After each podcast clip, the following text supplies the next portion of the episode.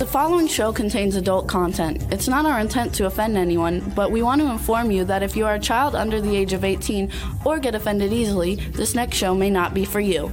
The content, opinions, and subject matter of these shows are solely the choice of your show hosts and their guests, and not those of the Entertainment Network or any affiliated stations.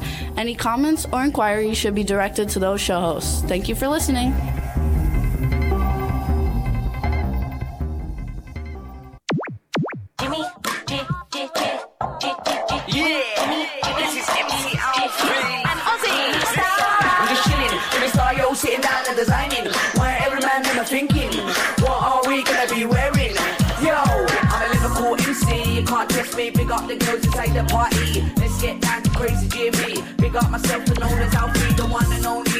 Only, the Turkish MC. Always love the clothes of Jimmy. British punk, yo, wanna wanna be Jimmy Star's new celebrity. We'll take you out to Jimmy Stars.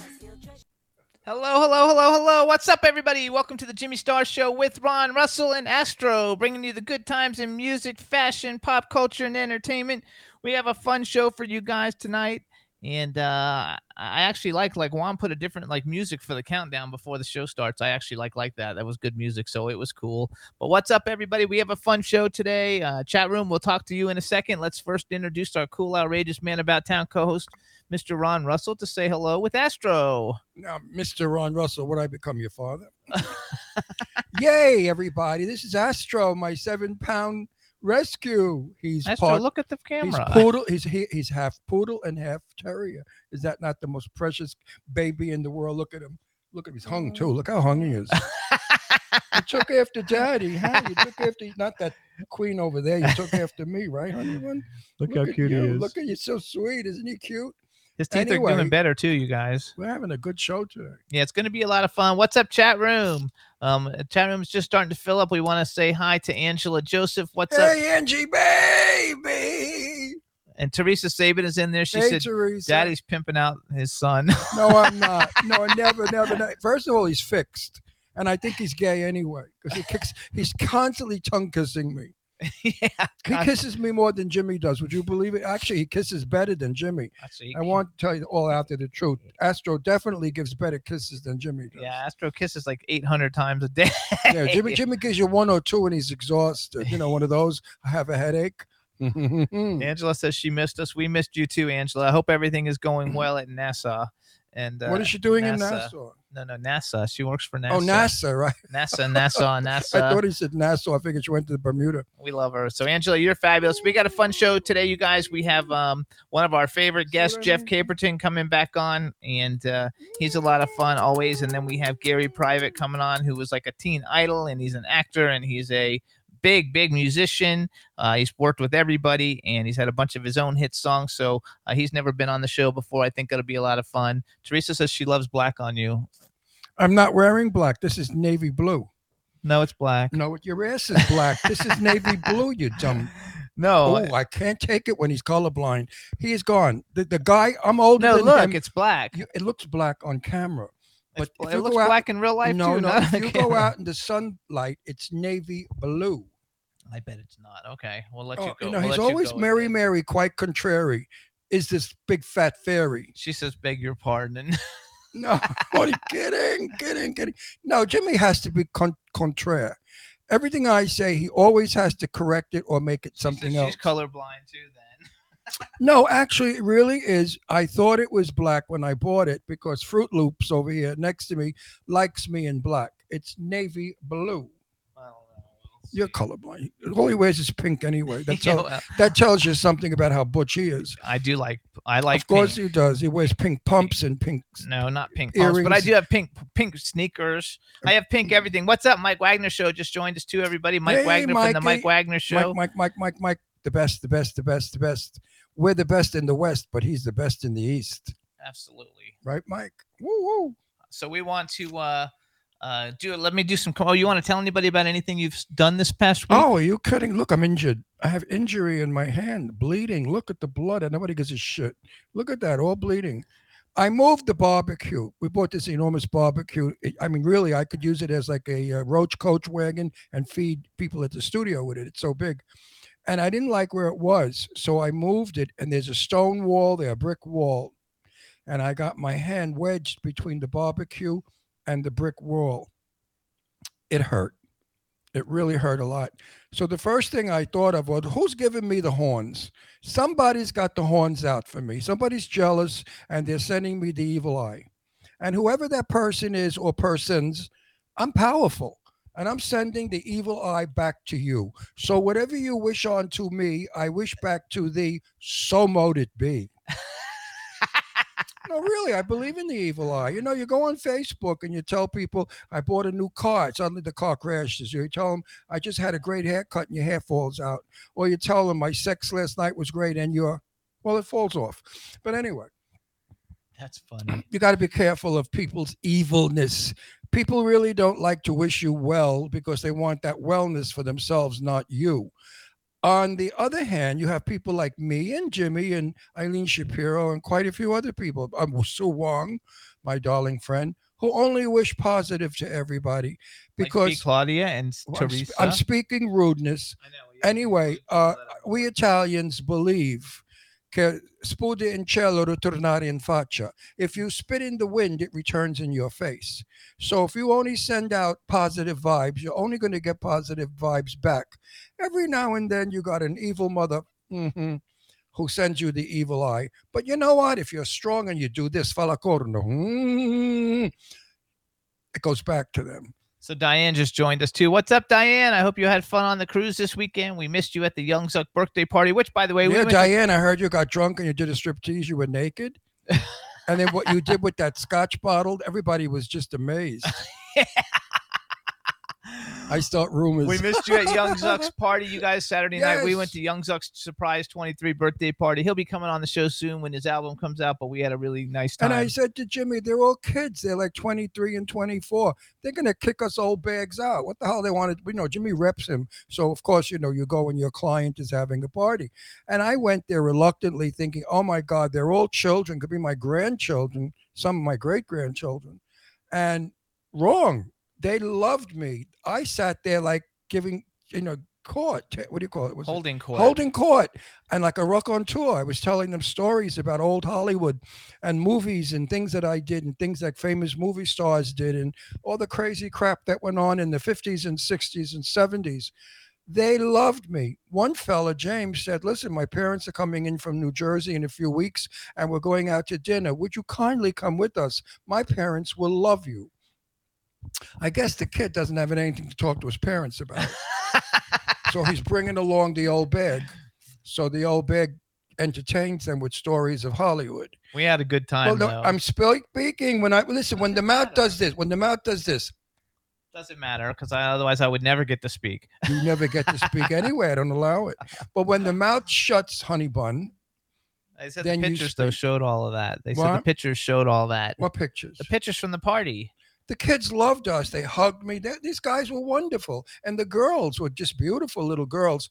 I mean, there's one girl there who's gorgeous. She's coming on our show. Most beautiful. I called her Diana Ross because we almost had an accident with her going to the party. She was coming up the hill, you know, the Hollywood Hills. The lanes are that wide, and we were going down, and she almost hit us. And I yelled out, "Oh, look! It's fucking Diana Ross!" But it wasn't. She looked like Diana Ross. She had that big, big afro, you know, long afro hair like Diana Ross used to. But anyway, I had met her at another party and I loved this girl. So I really got to know her and found out she was asexual.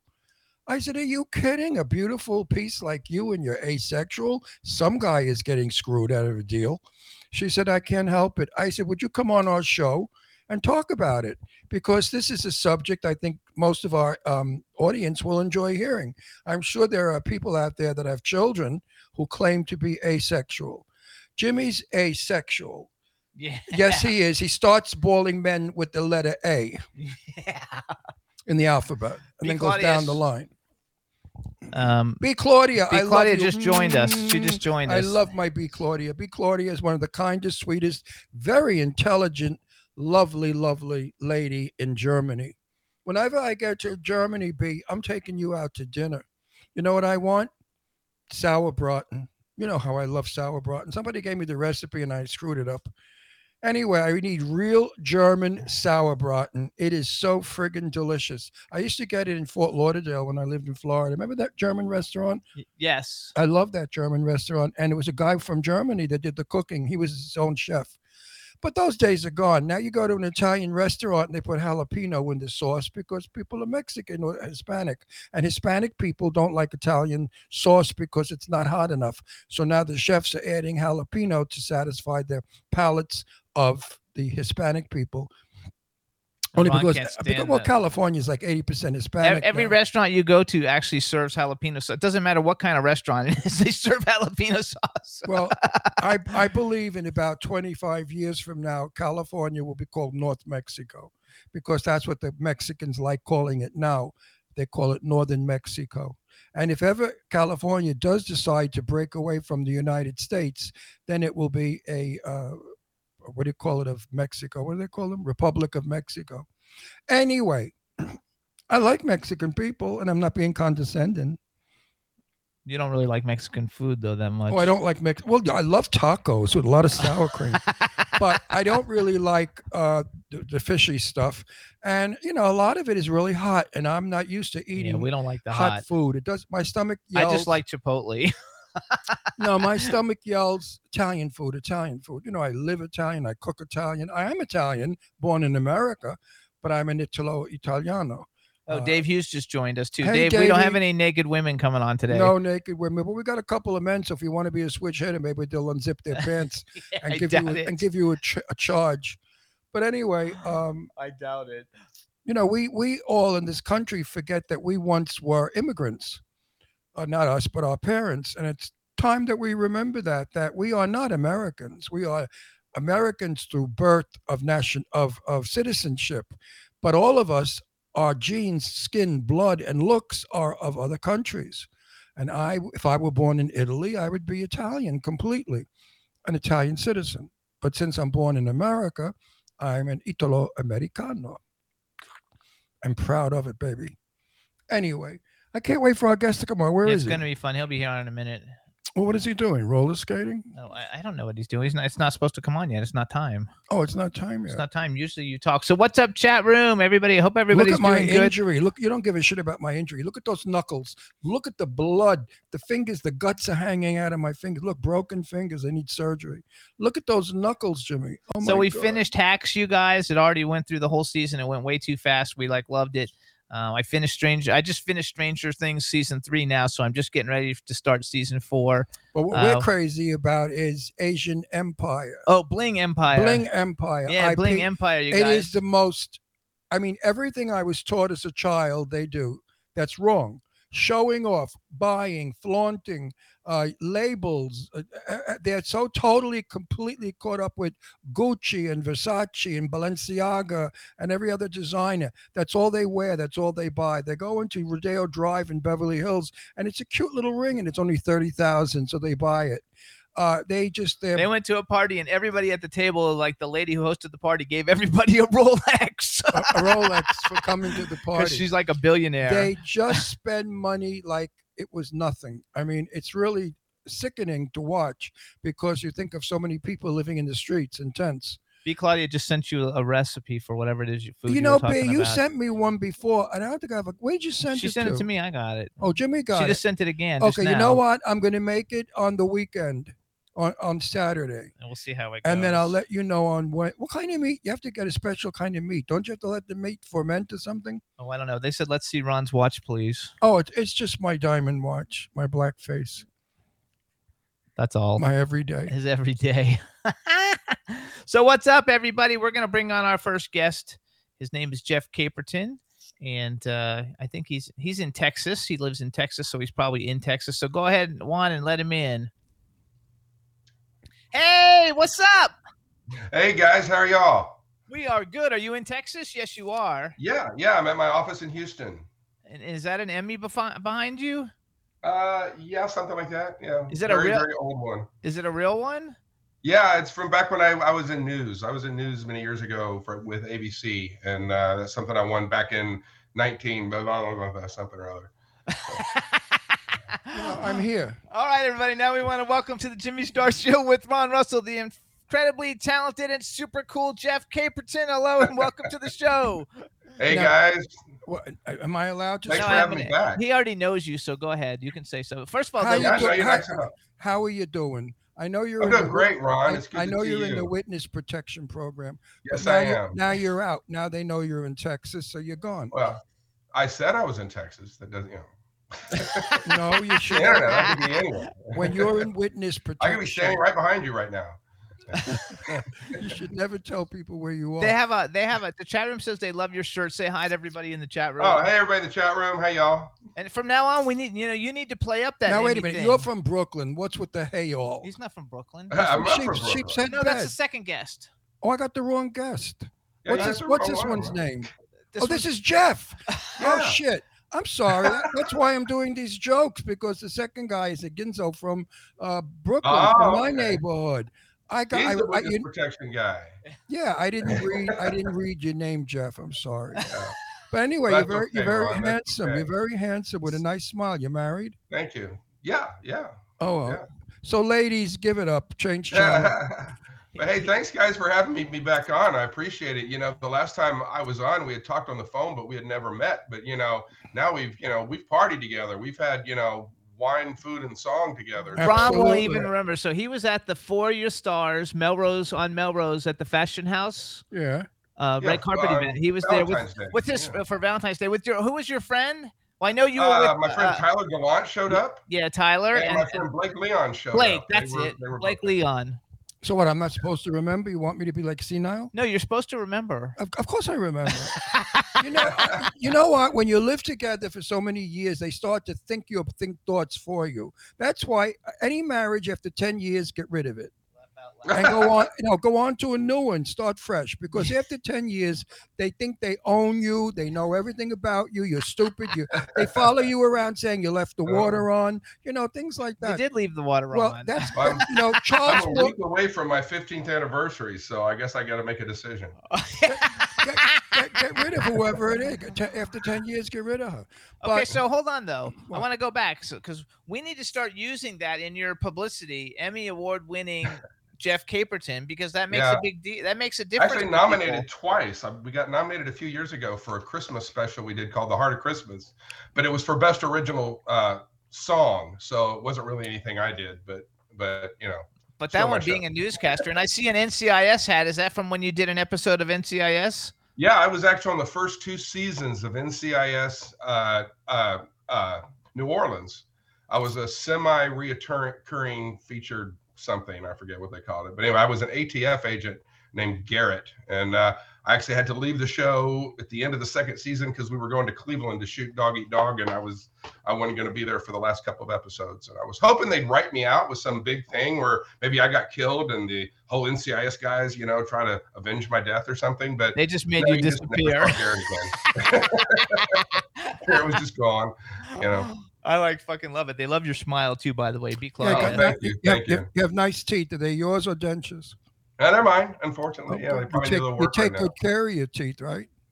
Uh, I try. Yeah. Yeah, that's why you have them. People that don't take care of their teeth Oh. wind up with dentures. But anyway, uh, you're handsome, you're good looking, you're you're taken. you. So, ladies out there, turn your vibrators off and relax. so, so you guys, you can follow Jeff on Instagram. He's at Jeff Caperton, J E F F C A P E R T O N. Right. No and space. uh, and no space, and he does everything. You guys, he's been a he he, he produces. Do you direct? I know you write some. You um, produce. I you did. I've done some second unit work. I haven't actually directed anything, but I've done some second unit directing just for helping friends and doing different things. But yeah, I'm, uh, I mostly produce. I do act a little bit, and I do stunt work. So I do falls and Stunt driving and, and fights and things like that. So Yeah, you guys got to watch his Instagram because Yes, he's got some good stunt yeah, shit but stunt- You know, stunt work is really dangerous. I I, I knew Burt Reynolds pretty well, mhm, uh, right, Jimmy? And Burt and I, mhm. in private, would talk, and I said, Burt, what's not broken on you? And he said, Yeah. my, he said, my dick. And I said, that's a good thing. He said, you bet it is. Otherwise, a it wasn't of broken. women, It was just tired. Yeah. No, he said. He said you bet it is, or a lot of women are going to be disappointed. No, Burt had a great sense of humor, but really, Yeah. Burt broke practically every bone in his body. Yeah. He was always in pain, always, Yeah. always taking pain pills. Yeah, my business partner Mark Burman knew Hal Needham very well. Uh, his family knew them back in the day. Of course, he was Burt's best friend and lived with them for a long time, and and uh, I got a lot of those stories Yeah, from Burt them back in the day. But uh, you know, I've gotten hurt doing a lot of stupid things. I've yet to get injured doing a stunt. So fingers Oh, crossed. that funny? You get hurt on other things and not in the stuff. I get hurt bending over to pick up a pencil. I pulled my neck out the other day, rolling over and adjusting my pillow in bed. So I mean, you know, You sound like Jimmy. I have all kinds. I do all those little aches and pain things too. Jimmy Jimmy yeah. starts. So I'm walking funny. Everybody's asking me why I'm walking funny, and I have to tell them, oh, I, you know, I jumped off a ten-story building and landed on a car or whatever. Yeah, but I rolled over in bed wrong. Actually, somebody B wrote that you won something in Cannes for Directors Fortnight at 2016. What was that? We did. Uh, my business partner Mark Burman out there in Los Angeles and I uh, and some others produced a movie called Dog Eat Dog, starring Nicolas Cage and Willem Dafoe, and it was directed by uh, Paul Schrader, you know, from Taxi Yes. Driver and Raging Yep. Bull and all that. And uh, it was it was a we we uh, we had bought the book and developed it into a movie. It's a book by Eddie Eddie Bunker called Dog Eat Dog. And uh, we finally got that sucker made. In fact, that's the movie I had to leave NCIS New Orleans to go. Yes, shoot got that Cleveland. now. Yeah, and uh, had to go out there, and yeah, got into Cannes. It won the directors' fortnight, and uh, and got a lot of really great critical acclaim. Didn't make a lot of money, but it got great critical acclaim. Yeah, but that brings you to a lot Can of we money. see it? Can, yeah, it I'm still waiting for that big check, but you know, Can it's people coming. see it? Is it like available like on Amazon Prime or anywhere It was that on. It, see it? we, we, we had a what's called a limited theatrical uh, release. I think we it was Yes. uh, released in 240 some odd theaters nationwide, which is nothing. Uh, but it was only in theaters for eight days, and they uh, ended up on on uh, Netflix. It was on Netflix for a while. I don't think it's on Netflix anymore, but I know it's still out there on some of the streaming deals. I'm familiar with the title. Yeah, I am too. Yeah. I, don't, I, don't I can't place it, but Dog Eat Dog. I'm Yeah, fa- I'm familiar with the title. Title. How was how was William William Oh, Dafoe? I mean, I think is. oh, that's awesome. How Yeah. is William Dafoe? I think he's like freaking awesome. Like he's William one of the greatest the actors guy ever. He is William a Dafoe is the sweetheart. coolest guy ever. I love William. In fact, uh, for the year, two years after we finished that movie, William texted me happy birthday on my birthday for two years. How cool is that? I, so I was having lunch in Greenwich Village at a sidewalk cafe, and Mm-hmm. he was walking down on the street, and he waited for the traffic light, and I yelled out, "Hey, William!" uh, hello, whatever. And he turned Yeah. around and he looked at me and he like, do you do I know you? He came over to the iron railing where we were seated, and he began talking to me. And he just thought I was funny as all hell because I said no, I said some crazy stuff, and he really enjoyed himself. And he said to me, "Good luck." I said, yeah, "Thank he, you was- very." he was the nicest guy. He, uh, he took our entire cast and crew to a Cleveland baseball game. Bought Yeah. the tickets, hot dog, beer, Yeah. paid for the bus, everything. He's the a whole regular. He's a regular Joe. Great, great guy. Yeah, Thoroughly I I, like would do anything he called and asked me to do. I would go do. Yeah. Did you did you uh, ever see Boondock Saints? Because I love Boondock Saints, and he's brilliant in Boondock Saints. I have, but it's been so freaking long ago. I don't hardly remember anything about it. Oh, everybody needs to go see Boondock Saints. It's freaking awesome. It's got uh uh Norman Reedus and Kilpatrick, whatever his name is, something Kilpatrick. The guy he always does the movies with. Anyway, it's a phenomenal movie, so everybody should see it. So let me brag a little bit for you. Oh, please. Actually, I think the last time we had you on, first of all, we were talking about Poker Run, um, Yeah. and when we've uh, that's a John Schneider movie, and we have had John Schneider on the show before, and we've had Mindy Yeah. Robinson on the show before. So Yeah. you were on there doing that. You were in the Mark Wahlberg film Deepwater Horizon. Some of the TV shows you guys you have seen uh, Jeff on Queen of the South, Corey, Scream the series, Murder Made Me Famous. 11 22 63 i love that the first great show. NCIS New Orleans, Second Chance, Who's the Boss, Mr. Belvedere, Remington Steele, Moonlighting. Um, Just dated me. Yeah. um, I know, and I did that on purpose. So like, like who would have ever thought? Because you don't look a day over like thirty-five or forty, but who would have Oh, thought? Because Who's the Boss and, and Mr. Belvedere and Remington Steele, that shit's like forty years old. That's from the 80s. Yeah. I actually moved to LA when I was 19 in 1985. I, I worked for a TV station here in Houston and I got offered a network job at 19 years old. And so I packed up my little car and moved my butt to LA. And I worked on back then, ABC Television Center was over in Silver Lake. It wasn't in Burbank, it was over on Prospect Avenue. And uh, so we worked out of the Prospect Avenue lot and they shot all, man, they shot so much stuff on there the Love Boat and you know all these different shows and i started dating this girl that worked for uh, 20th century fox in their casting and got me a few just little on my days off and stuff, some little walk on parts and different things in those. There's very small little parts in those things. So I understand you're doing something with us. Are we? We're not going to talk about it, but I just want you to. Man, No, I, I want looking you good though. I love it. The I want- I want you to know that I'm happy that you're on our team uh, because of Great, your, your no because of who you are and your credits are good and I feel the script is good and it will make a fine movie a movie we need today we need to laugh we need to a feel good movie uh, we have too much darkness too much murder too many guns too many shootings too much blood I don't think it's healthy for the young people or for most people to, to watch so yeah, no, I love the script. It's funny, funny, funny. It's a it's a very kind of a dark, subtle comedy, but I think with the right cast, they can really bring the comedy out in it and, and make it amazing. Well, in selecting the cast, uh, I selected a director who is Italian, married to a Jewish guy. So we have, you know, we have, we need that in the in the storyline, as you know. Yeah, yeah. And Lainie Kazan. Lainie Kazan is considering it. She's I like, love like me. I love Lainie. She wants to with do it, and we have a lot of other. And then a friend of yours, who's a, who we like very much and know, may play it. So I really can't give names out because we cannot do it until we Um, contact yeah. them but it attached. sounds good. I'm I'm excited. You know, I want to get it rolling, and Yeah. um, I think we could So make you a good film. because you put the name on the fucking, uh, you can tell people the name. The name of it is A Gift of Magic. Lainie Kazan is a bookie, and I'm a and I play her husband, a mafioso. And the two of us get involved with a, a crazy Don't tell Chinese, too much. kind, crazy Chinese lady who gives Lainie a gift, and from there the story unfolds. It's Yeah. full of it's full of humor. Yeah, it- you find the benefits and the curse of getting a gift. It's it's all it's, no, it is. It's true. It's all about Brooklyn people. Mhm. My characters are uh, they speak Brooklynese. They're all very Mhm. real, good, loving people. You will love everybody in it. yeah, I, I hope it works. We'll see. But with yeah, it's got a lot of different ethnic uh, things in it, but it really shows the culture of multiple different ethnicities that all lived in that area. You know, and in and- 1943, yeah, regular folks and as well as those who were, you know, how involved everyone in the, uh, everyone got along. in No the family one, business. no one, no one, no, you know, in the family business, right? Everyone got along back in the 1940s when I was a kid. I never remember my parents ever saying anything about black people, Spanish people, French people, German. Never, never, never, never. Mhm. My mother would say the lady down the block, or, or you know, the woman, the fishwife, or the big mouth, or you know, those kind of nicknames, but never anything pertaining to. Uh, Yeah, it wasn't race related. it- it- there was no such thing as race back in those days. Everybody was all immigrants. American uh, people Yeah. wanting to be American. It and was a little why- different in the South, but up there, yeah.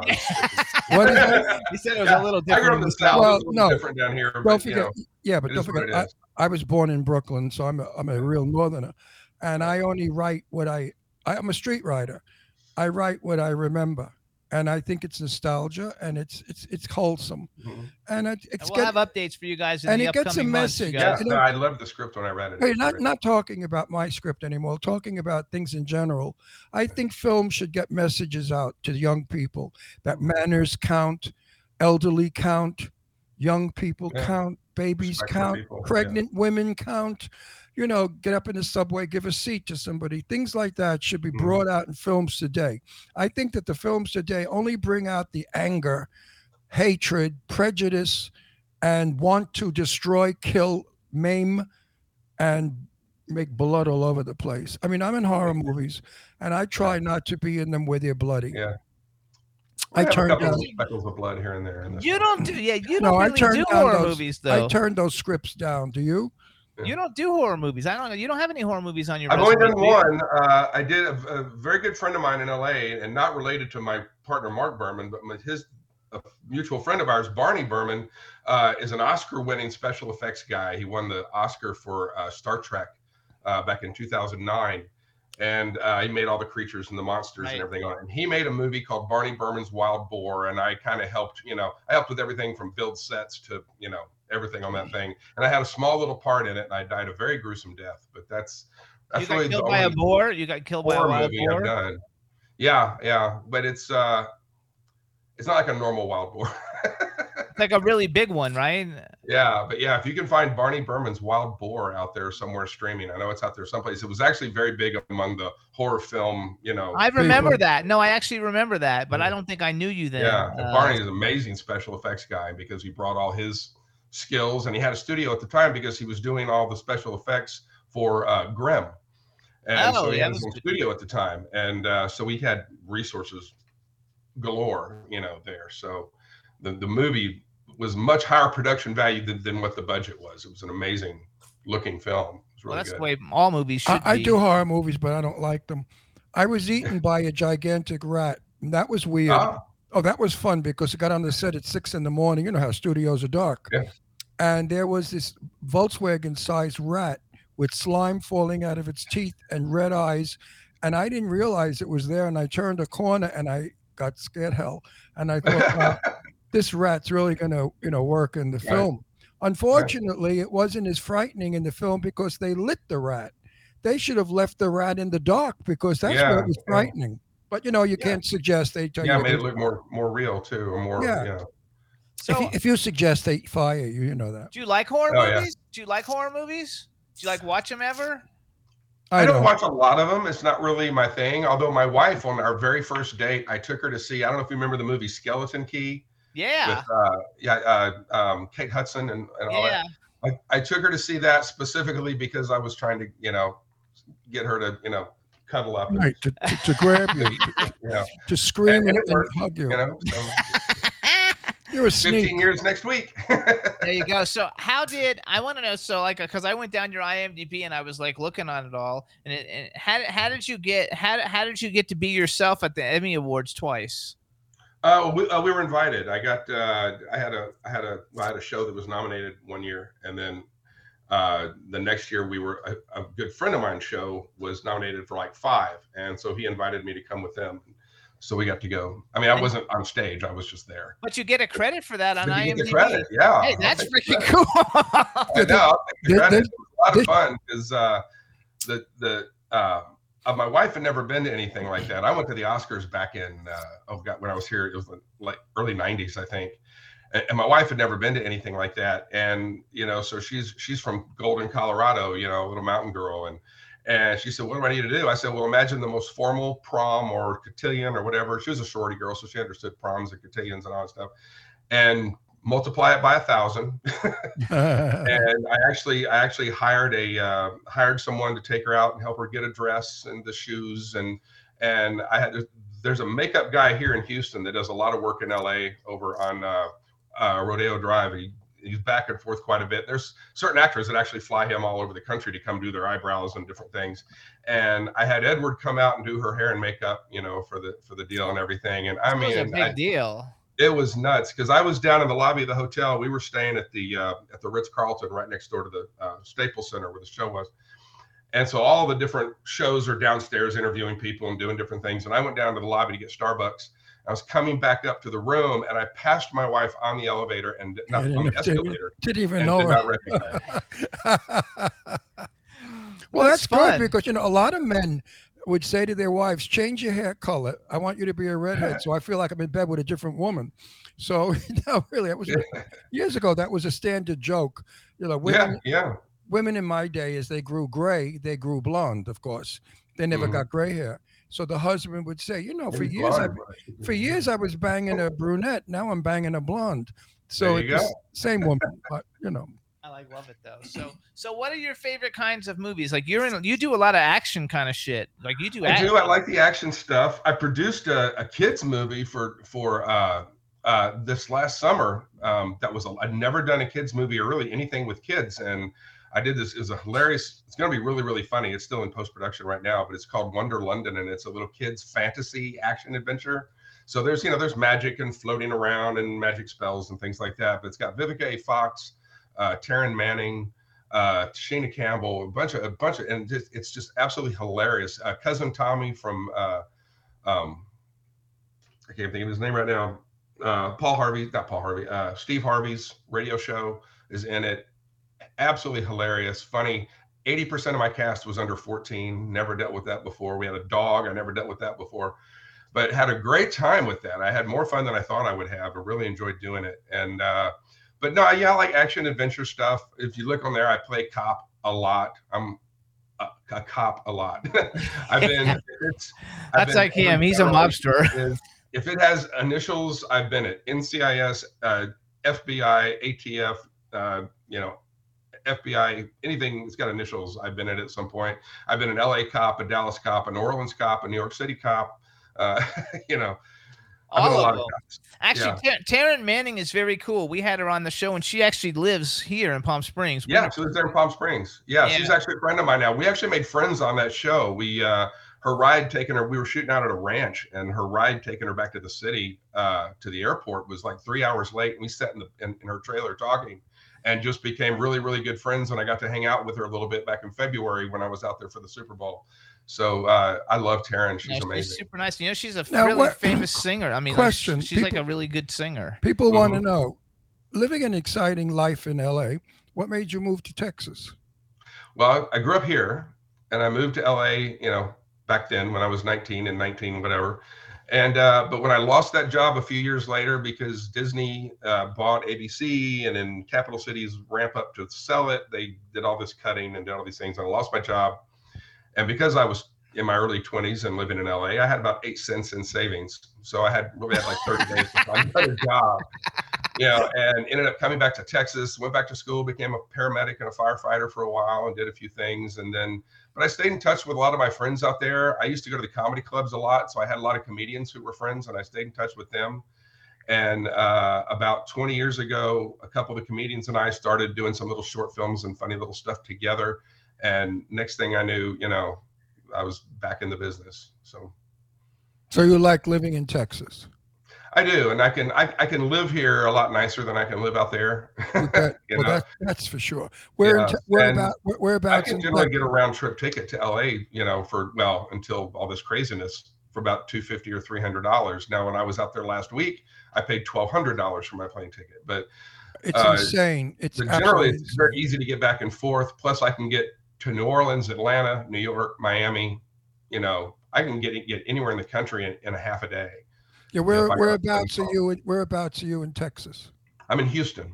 You, oh, I love Houston. Yeah, and we're in far northwest. I'm only beautiful about little two, city. two hours from Austin. Houston is a nice, clean little city. It is. It's a nice place. It's home. You know where the Alamo is? Now, San Antonio. Oh, San, San San Antonio. okay. Uh, another favorite place of mine. You know, I Mhm. go cross country a lot by car because I love to drive. Years ago, not anymore. And I, and my favorite stops were Houston and Mhm. San Antone. And I love San Antone to eat along the canal. It's so Mhm. pretty and so picturesque, so hot, humid, but Yeah, it is. Yeah, I shot a movie there last fall, and it was uh, love it there. yeah, it was Beautiful. Stupid hot. Now, what what a house that's in Texas for like say three hundred thousand is three million in uh, L.A. yeah, it's really Yeah, sad. our- our prices are starting to go up. But when people come to visit and they see my home, they think it's a multi-million dollar home, and it's it's by no means not even close. Right. And uh, you know, so it's and especially when friends come from like uh, uh, New York City, and they're just astounded. But our, our our prices are starting to go up now, especially with everybody from California moving out here. All of a sudden, I know there's such an exodus to Texas. Every uh, so many people. We have I won't mention their name, but a very famous soap opera star, actually the king of all soap operas. He and his wife want to sell in L.A. now, move to Texas. Mhm. And I Yeah, and asked, I- no, I asked, I asked sell their- why. I asked why Texas. He said because it's a Republican state. I thought, okay, that's interesting. yeah. That's that's a reason, I guess. Well, I mean, the, the quality of life is just you know amazing. You don't have that great LA weather, but you've got you know these people are out there are finding out if they can sell their two bedroom, one bath home for two million dollars and moved here and for two million dollars, you know, buy an estate. right, you know, right, so right, right, all of a right, sudden they're in a ten thousand square foot house with a pool, you know, pool and everything else. Have you ever heard? and Have you heard of Pilot Point, Texas? yeah. Is that far from Houston? Um, I'm not sure exactly where it is. I actually think it's up. Uh, I think it's down on the coast somewhere, maybe around Beaumont or Port Arthur. Okay. Why are we shooting it up. I remember Sure. We're, we're, we're doing a movie and, and and now I, I think that you you could be maybe I could get you involved in that because we're going to Oh, uh, be I'm doing a right here, movie buddy. we're going to be doing a movie in Pilot Point it's a horror movie so like you'd be in another horror movie and it's going to be an Right. icon it's going to be an iconic horror movie I can't say too Am, much am I in that one? yeah you're in it See, it pays to play with. The, no, I'm telling you, sleep with the producer. You get so many jobs. There you go. and actually the movie came out of one of the guests that we had on the show and Oh, uh, yeah, and, and I was uh, asked he- in not because of him. he he asked no no he He I- I asked in told- for me. uh, so well, anyway, we're gonna have a bunch of icons from the 80s and 90s, you know, in this film. It's a horror Oh, film, fun. and fun. uh, we've already got like eight or ten big people committed to it, and Nice. uh, and so we're I know the together one- now. I know- I know the one you're talking- Estrada. He's talking about a good movie. Oh, I could probably get him. Actually, we could probably get him. Who Eric He's Estrada? probably Yeah. good. He's, he's he's doing a lot of stuff right now. I Yeah, he's still, doing a all my friends stuff. have worked with him. I'm the only one I know that hasn't worked with him yet. And I loved that chip show when I was a kid. Oh, I would so- love to he's a really Eric. nice guy. I met him at a convention in tells me, Florida yeah. years ago, and he's so he's on my Jimmy Stars the shit video series. and uh, except for that, he wouldn't say Jimmy Stars the shit because he said I'm a policeman, you know, now, and I can't, I don't want to say it. So he no, said I hate it. So he said Jimmy Star is the bomb. but he was super nice. Like, You know, he's really, yeah, really I- nice. That's what everybody Okay. tells me. That's why I want to meet him because you know you, I like it uh, when I meet you know heroes or people that I'm, I'm fond of and they turn out to be great folks. Uh, Yeah. You know, I can't I hate it imagine. when it's the other way around. I met, I just worked with an actor, a very big name. I won't say his name, but an A-list actor on a film. Just, uh, just shot my scenes a couple, well, two weeks ago while I was out there. And uh, man, don't want to. I will never work with that guy again. I'll never even walk into the same room with him again. if I walk into a room and he's in there, I'm walking right back out. Just There you go. I feel yeah, that way there's no about. I don't understand why people want to be that way. I would not want to be known as that kind of guy. No, I've I've been on set Yeah. where I have been instructed do not speak to the star. Yeah. And I say fuck you. And the first thing I do, I don't care if I get no, I don't care if I get thrown off. The, look, listen, I made a movie with Sophia Loren, 1959. I played a soldier. Do not go near Sophia Loren or Tab Hunter or uh, Barbara Nichols or George Mhm. Sanders. They Yeah. told us the whole important cast. I went over and sat down next to Sophia in George Sanders' strap chair. Mhm. They came over to me and they said, Hey, soldier, up. And Sophia looked and said, No, let him stay because I had spoken to her already. I Mhm. spoke in Italian and she said to me, Your Italian is as bad as my English. So we, bond, we bonded. Uh, Right. Sophia Loren is a decent human being and a Mhm. kind woman. But there, like, we have a very good friend of ours who has worked with J Lo and Mhm. hates J Lo because J Lo is tells people you're not to look her in the eye, you're not Mhm. to speak to her, and you're not to go anywhere near her. Yeah. I mean, J Lo is a Puerto Rican from New York who had shit, Yeah. and who the Yeah. fuck does she think she is now? Right. But a big ass, but a big ass broad that when She's not gonna be on 50, this show anytime soon, but yeah. so wait a minute, you know that big ass of hers when she's fifty, she's not gonna. now. Well, yeah, when she's just gonna be a big ass. when, when she's 65 and that ass is down to her ankles, she's not going to be so happy about it. yeah. Yeah. No, there's, there's no. And I didn't even say anything to him. I went up, I said my line, and turned around and walked away, and then just got my head ripped off. And I'm like, okay, but you know, and I've worked with a number of people who, you know, and you know, the crew even warned me, bef- you know, beforehand. Everybody on the crew said, just watch these guys, you know, all over. That's the place." horrible. That's really but, horrible. um, and but then I was warned. I did a movie a couple of years ago with not a movie, it's actually a Hulu series with uh, Sean Penn called The First. And everybody warned me, watch out for Sean Penn. He's horrible to work with. You're going to hate it. He's going to be rude to you and mean to you and whatever. We had this long, horrible scene where we're supposed to be in a congressional office building and we're walking down this long marble hallway while we're talking. And then we go through a door and down some stairs. Horrible, long scene. You know, one of those those Aaron Sorkin, you know, walking forever with 500 things going on simultaneously scenes. And uh and we had to do it about a million times because I will say this, he did know his lines, but I will also say this, he had a hell of a lot more lines than I did to learn. So, but uh, but we were going, we had to keep doing it over because he kept he kept messing it up, and I messed it up a couple times too. But in part of the scene, we you know, and it was getting late, and we were doing it over and over again. He was he was opening doors for me and asking me how I was and what I did and where I lived, and that he was as nice as he could be, and I I really didn't expect to like him, and I was prepared not to like him, and uh, but he couldn't have been nicer. I think Well, you always the have same, to. same thing with Bette Davis. I was warned be careful of Bette Davis. Don't be friendly with her. She's not really very nice.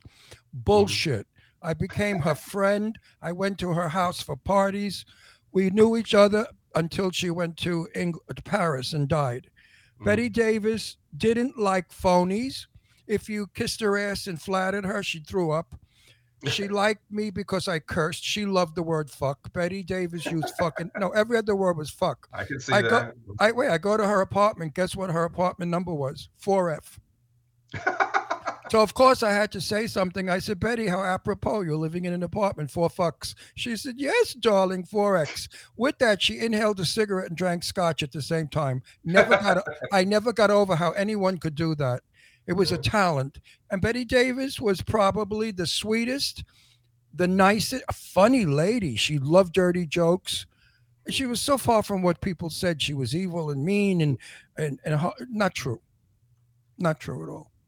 I think that I think it just kind of depends because I think everybody has different experiences. No, 'cause- Raquel Welch is not nice. You know, Raquel Welch, Bette Davis hated her. Yeah. A lot of people don't like I don't like Yeah. Raquel Welch because we I invited her on our show. and you know what she said? Yeah. I will never, Never go on on, your show." show.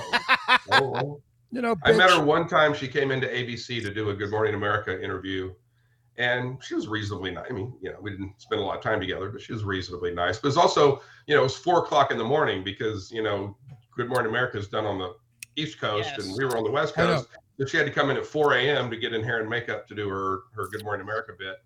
So you know, she wasn't in the greatest of moods either. But No, but Lara was- Spence, Lara nice Spence, enough. Lara Spence is on ABC Good Morning, and she grew up in my house. She's my daughter Leslie's best and dearest Oh. friend, is Lara Spencer. So Mhm. I know, but I mean, I know we, you know, we interviewers talk among ourselves, and an actor is stupid if they get in our hair, because we spread the word to each other. No, we do. I have been Yeah. called up and said, so and so is coming on your show.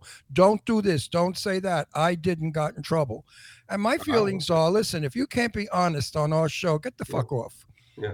You know, we're not we're not scripted. We're not scripted. We are a convers no. Je- Je- Je- listen, we are a conversation show. And we say whatever we want. We're unscripted and unfiltered, and that's what makes us the number one show for all these years. Emmy nominated, all that bullshit, bullshit. We don't do like everybody else. We don't tell you what to say or what questions we're going to ask you. You have no idea what I'm going to throw at you. And the beautiful thing is the spontaneity. Mhm. And if you're a smart, clever host, you know how to throw it back. And that's Mhm. what makes a good show. And you're a good host. I'm happy thank with you. Well, you're a talker, you're a storyteller, and you know how to throw it back. So you're easy work.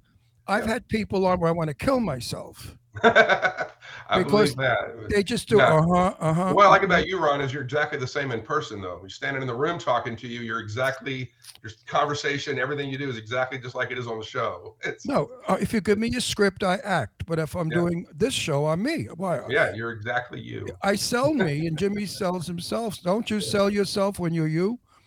I try to. I mean, you have to. Nobody likes when you're you and you're full of shit and you have airs and you talk, oh, well, you know, you put on the Ritz and all that crap. People don't like that. People want to know who is Ron Russell? This is Ron. He got a dirty mouth. He's a little nuts. He's an old man. He's crazy, but he's funny. We like him. Mhm. And he doesn't hurt anybody. He doesn't hurt anybody. Yeah, no. And that's what makes movies. Yeah. And you're honest and you're down to you talked about real estate and homes and prices. I like that. No, really. A lot of a lot of celebrities won't do that. we actually had Donna Mills on last week though, and she even publicly told everybody she's 81. Yeah. Yeah, Gor- I was actually I, I was going to watch that. Gorgeous. I had to Oh, catch a plane and I gorgeous. watch, but I I was actually looking forward to that. She's was- very I- I- good. if you ever need like someone to play like an older woman person, Mhm. she's like, and she's And she- Jeff, g- uh, Picture I saw, she looked f- fabulous. she Fabulous. she is probably one of the most honest uh guests we've had. She told it like Yeah. it was. No, She's good. and she just booked Yeah, booked I a really wanted to see that episode. Watch it on YouTube. It's going to play I will. YouTube. Yeah, I'll, I'll catch it at It- some it's point. but it's a good- to- it's a I- good I- I was in LA that day, and I had to catch a flight to Nashville. And No, uh, it, and it's a good interview. Some of them stink, but that was a good She's one. She's working though. She's working a lot. She just did the la- the, the latest Jordan Peele movie. Oh, which is- okay. That's like big time, like going into a Mhm. Jordan Peele movie because he's like big time.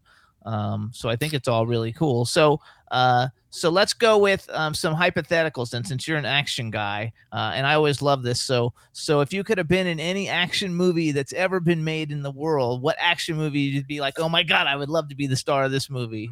Uh, I guess it's an action movie. Um, my favorite movie in the whole wide world. I mean, it sounds silly. It's Smokey and the Bandit. I love that. Oh my god, what a great movie! And you know what? I mean, Burt? I can be turned. I can turn on the TV right now, and it's halfway through the movie, and I will stop and watch the rest of the movie. Yeah, I love okay, it. fact, I fact, can- fact, fact, fact.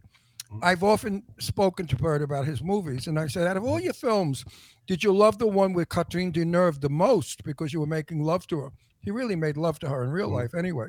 He said, "Nah, making love to her on the camera wasn't fun. It was making love to her off camera that was." yeah, But he did say that he loved his bandit movies.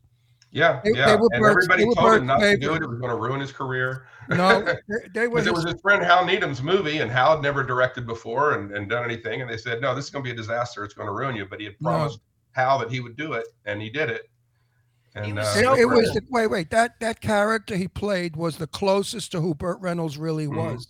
Yeah, in, in real life. He loved it. but He loved it. Yeah. And you know what? They kept giving him Trans Am cars for free. Mm. He never had to buy a Trans Am. They kept giving, every year they Yeah. gave him a brand new Trans Am. I grew up. I grew up in West Palm Beach, Florida. I went to Forest Hill High School, and Burt Reynolds' Right. brother was my high school football coach. And I okay, was very good friends uh, with his. When his nep- dad was the sheriff, wasn't it? yeah, and I was really good friends with his nephew. And Burt Reynolds used to come and hang out at lunch with all of us, and he would sit on the Mhm. bleachers and just like hang out with us, just like a regular Right. person, which was super cool. And my dad worked for the airlines, and for some Yeah. reason. Like he was like the liaison, so every time Burt flew in, my dad was the one who picked him up. So, and Ron used to be really good friends with his aunt, L- manager. Lee Winkler is the founder. Uh, he- Lee Winkler was the business manager of all the biggest stars in Hollywood. And he was with Burt back then. from when Burt started off as nobody. And that's Mhm. how I got close to Burt because Lee was my best and dearest friend in the world. So I had lots of lunches with Burt, and he used to come up to the house, Mhm. Lee and Perry's house up in uh, Trousdale. And Burt was just regular guy. He didn't give a shit about Hollywood. He couldn't care less. All he wanted to do was get high and have a girl around. So no, really, he liked getting high. He Yeah. liked getting. He liked drinking. Actually, too, Yeah. though, then the movie you did, Poker Run, is kind of like a tribute to Smokey and the Bandit. Is that well? The, the the the first one, Stand on It, was absolutely it was a tribute parody of of Smokey and the Bandit, and then Poker Run was the second in the series. It kind of veers off. It's not on the same quite the same path. Uh, and then the, they're shooting. They're getting ready to start shooting the third one. Uh, see, I can't remember what the Double Down or Get Down or something. I forget what it's called, but they're, I know they're fixing to start the third one, and uh, I'm waiting for my phone to ring. Hey, it'll ring, it'll ring. God, Oh, he- God, he- God. Burt, Burt also liked working with Dolly Parton in Littlest Who House. Big- Best little whorehouse. best in little Texas. who house in Texas. Yeah. He liked he liked playing a Texan Mhm. and he liked Yeah. the accent and he liked that country boy image more than anything else that he had, Yeah. had ever done. I never met him, but when I was a kid, my father pointed him out to me. We were at the Warwick Hotel here in Houston, and Burt was in the lobby, and my dad pointed him out to me, but I never met him. So, wait, I, I just so- have a friend named Tim Phillips who actually works full time. This is full time job as a Burt Reynolds bandit, impersonator. bandit Darville uh, impersonator. He travels the country. He's got a friend that does Buford with the gold police car and the whole thing. He's he's really amazing. And he actually knew Burt very well for a long time. And Burt, toward the the, the, end, when he started getting older, actually used to hire Tim to go with him when he was hired for appearances because he said, "I'm showing up his, these appearances and people are disappointed because I don't look like me anymore." So he would take Tim because he looked like young Burt Reynolds, Young and then you would get real Burt Reynolds at the same time. Oh my god, that's fun. He so the last movie that he did, The Last Action Star, uh, was a really good like movie. The guy who directed it, now I forgot his name, even though we follow each other. But he came on our show when the movie came out, and it was a really good movie. We watched it. Yeah. I'm, o- I'm only sorry. I was living in Florida at the time, and Burt was up at Jupiter, and my friend uh, Nicole was going up to see him, and she said, "You want to see Burt?" And I'd say, "Oh, I can't today." I, I- blah blah blah blah blah. And she went. She came back and she said, "Ron, good thing you didn't go. It's not Burt anymore. Doesn't even look like him. He's bald and he's this and he's that. He really got old and sickly Mhm. quickly." And it was Yeah, sad. It was sad. fast. So I'm happy that I remember him as being a Yeah. spiffy, spiffy Right. guy, not, not the other. In the Mm-hmm. chat room, they're saying your phone is going to ring. So let's tell us. Uh, let tell us about. Okay, so okay, so that's the movie. If it's nobody has ever picked that movie, by the way, like ever, ever. Well, it's not really that. I guess kind of an action movie, but you know, um, It's an action movie. I've got a lot of a lot of favorites. You know, I would have loved one of my favorite guys in the world, Steve McQueen, and you know, like one of his last movies, The Hunter. You know, and some things that I would have loved to do something like that. And So know, who's your who's your bucket list male and female like actor then that you would like to oh be gosh. to work with? Well, And you've most of them are dead. with a I've worked with Mark Wahlberg. They can be dead. They could be say- dead. No, they could be dead. It's They can be okay. dead, Yeah. Well, I guess uh, right now it's really, believe it or not, it's Mark Wahlberg of all people. I, I've I've worked with him twice on Daddy's Home and Deepwater Horizon, and actually got Deepwater Horizon because of Daddy's Home. So, uh, and it, uh, I just, I just have. It's weird because he's not the kind of guy that I'd normally hang out with, but he, I've got so much respect for him in the industry and what he's built, this empire that he's built, not just his acting, but his directing and the scripts that he buys and produces are are, are solid stuff, and he always does a great job with them. And I just, I would, I really have a lot of respect for him. So I would I love, love to his something else with movies. him in a much bigger role than the little bitty roles I was in in the other two. But He's phenomenal though, and like so. Remember, I there are no little roles. Remember Yeah. that. Only Mhm. little actors. I also uh I also because like I I've been a fan of his back from the Marky Mark days. Like I know the Right, words right. all all of his songs, and I know he disassociates himself from that, but like that made a name for him, and I like fucking think It he's did. freaking awesome. So I think that's an actually good one. Okay, what about a female? gosh, I really don't know. There's there's a lot. Um, there's a lot that I really like. I'd like to work with Taryn again. She was fun. But um, Taryn Manning, she's fabulous. Taryn Manning, yeah, I loved Taryn, and uh, I didn't even have a scene with her. we just were on set at the same time, so we became friends. Uh, but guys, nobody really stands out. I can't think of it. I guess bucket list of all time. Yeah, Dead or buck- Alive? dead or alive, dead or alive, bucket list of all time. Gosh, The most still- important, the most important I can't tell. actress. Who's your most you know somebody? I really love though. She's getting. I don't even know if she's still working because she's so much older than she looks, but I still see her face on different things. Is uh, Rita Moreno? I think she's amazing. Oh, Rita. Yeah, Yeah, yeah. Rita is fabulous. yeah. She's still alive, but gosh, she's Oh, pushing yeah. late 80s now. I think. No, maybe she's about ninety-four. Or Oh two. my gosh. yeah. Oh yeah, Rita's She's still working though. I just read Deadline. Yeah. Just cast. She just got cast in something Yeah. big. I, Yeah, I I forgot seeing her what, on but stuff. something big. That's a Mhm. really cool one though. Nobody's ever Yeah. picked her either. I'm positive she's out of the 80s because I'm 82. She's about 80. She's about 90, 91. Mhm. Yeah. Yeah. I like love that though. hmm You know, we're living longer. When we asked Donna Mills, I said, You know, you're 81. Are you like me, worrying about there's not much left? She said, No way, Ron. I intend to live to 120. And I believe she will. You know, She looks Yeah. fabulous. Yeah. she Well, looks about 40. You know, so many of the women are still alive and or have just recently passed away. I think y'all know Ruta Lee, right? I mean, everybody loves, Yeah. loves Ruta Lee. Ruta you know, Lee, you know, her best friend was Debbie Reynolds, and she comes out of that that whole crew, and all these leading ladies from back in the golden Hollywood days. You know, we're, we're just now kind of losing them, but the guys all died, you know, in the '70s and '80s or whatever. But when you go back and watch it, you realize that the guy was, you know, 58 and the girl was 19, and they were in a love movie together. You know, Right. And But so the- Ruta Lee, is still a friend of mine. yeah, And, uh, and Debbie Reynolds, I knew very well. mhm. And Debbie and Joan Rivers were in a limo that I got thrown into after a comedy Oh, yeah. show. I sat between the two of them. Sailors didn't don't even use the language those two broads used. They were I going love, at I oh love no, Joan Rivers so much. I cried when she passed away. but wait, when if I, uh, when I was living there in the '80s, her daughter Melissa is is my age, and uh, I had the biggest crush on Melissa. I was in love. it was really sad, but that was right about the time her husband Edgar uh, passed away, and he passed away the same way my father passed away, and so we had a kind of a little bond thing that that that we were both dealing with that, and uh, Oh, hang on. Go And, uh, go go back. Go back. Go back. Let Ron tell because Ron was in the car. I was yeah, well, what oh, happened I'm was sorry, yeah, no, no, we went to the comedy club where Joan Rivers would uh, bring her jokes, and she invited Uh-huh. friends, not audience, yeah, Carlos and Just- Charlie's. right? And We she go would, Thursday nights and watch her prep for the Monday night. Right. night. and we'd, show. we'd sit on the bleachers and she would do her jokes and blah blah blah Mhm. so i'm leaving with and I'm talking in her hand.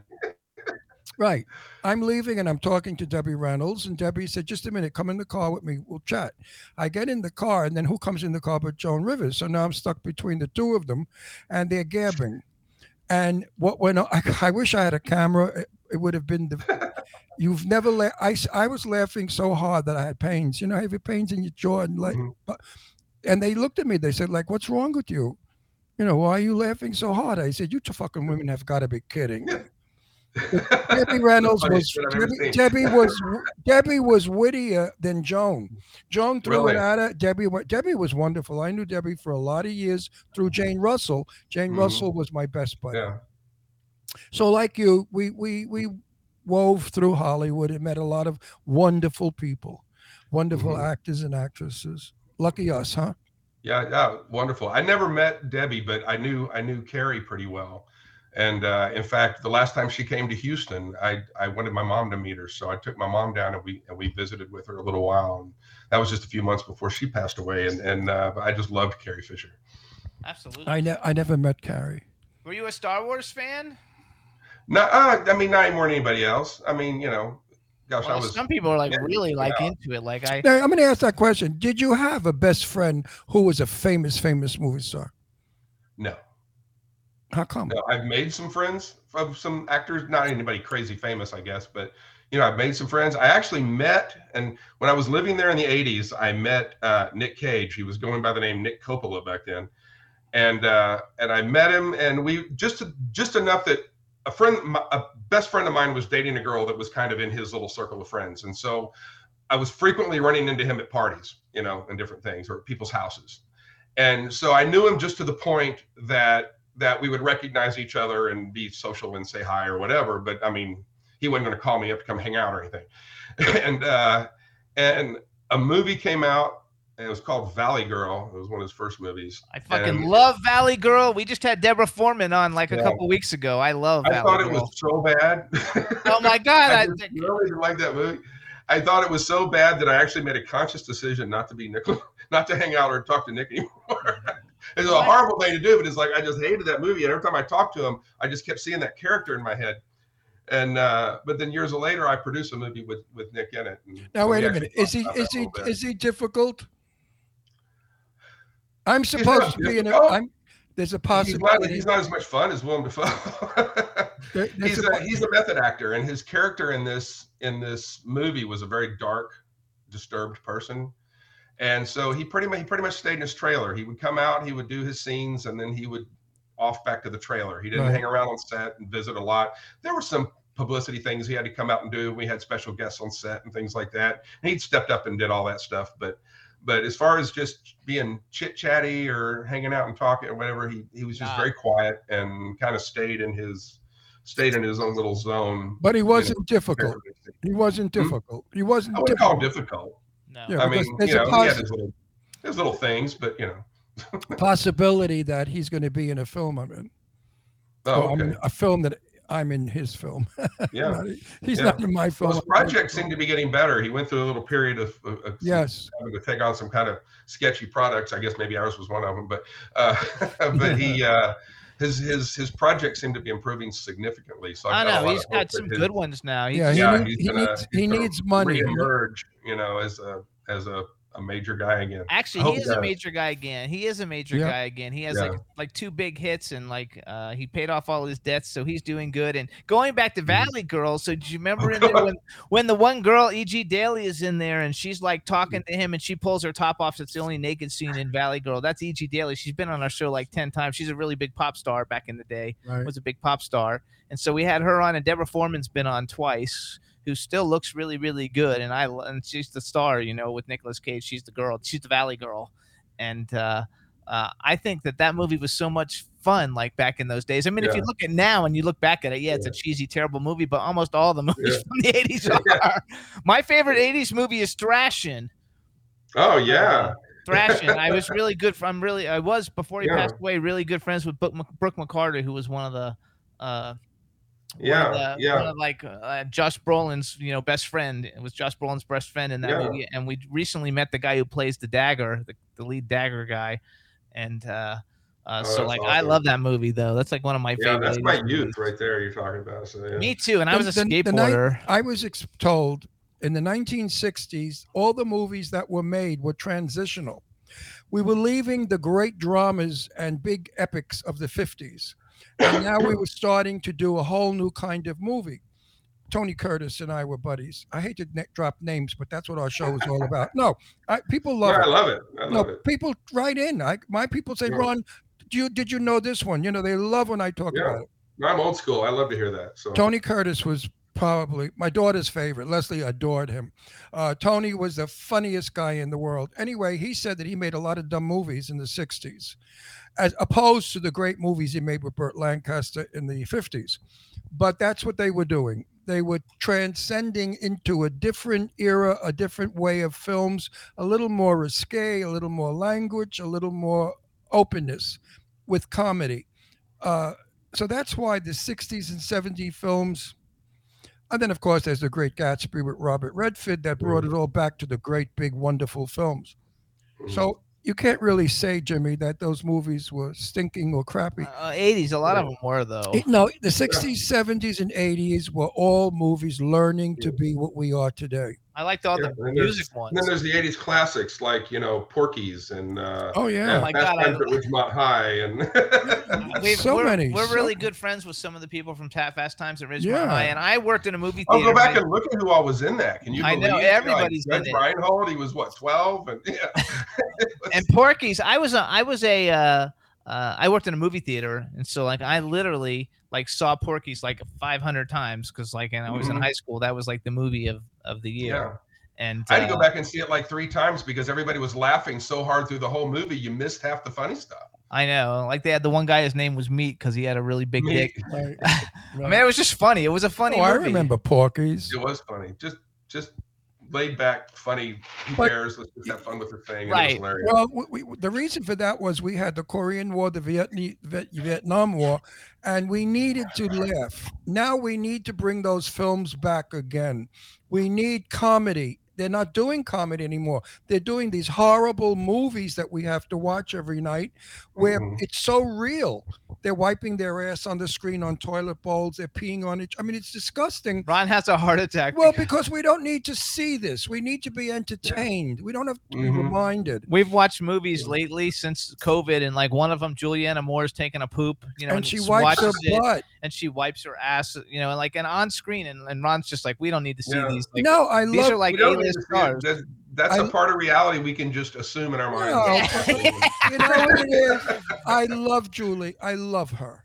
And I've always thought of her as a fine actress with great Mhm. taste. Oh, my wife loves her. Yeah. Yeah, seeing that, I just lost. I didn't lose respect for her, but I just thought, how desperate could she have been to have accepted that script? or not to just Yes. change that. Now, I ask our celebrities. Somebody convinced her it was artistically important for the Yeah, my.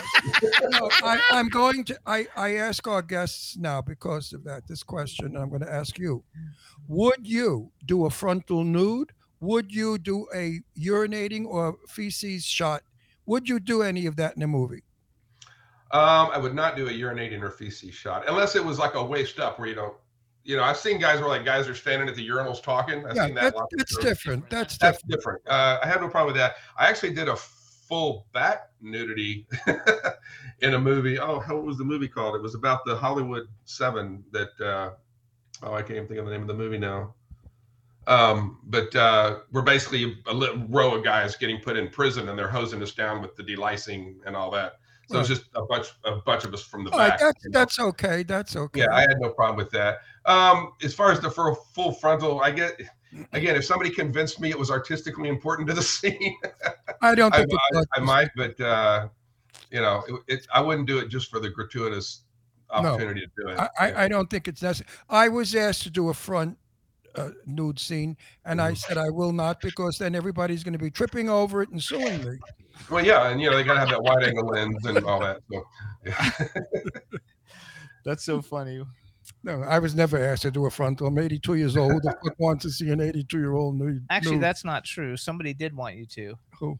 because we passed it along to somebody else and they did it. I was asked to do a nude Yeah, at my age. They Yeah. must have been crazy. they got another six. They got another eighty-year-old guy. To Are you serious? yes. Well, I don't look like an 80 year old naked, so maybe they can call me next time. No, I don't. I don't remember this. After the show, fill me in. I in. forgot who it was. It was like it was during COVID. It was during COVID. They asked somebody asked me if you would do full frontal. Oh, and you know who we gave it to? Eh, Actually, not another eighty-year-old. We we referred Ted. To who? Ted.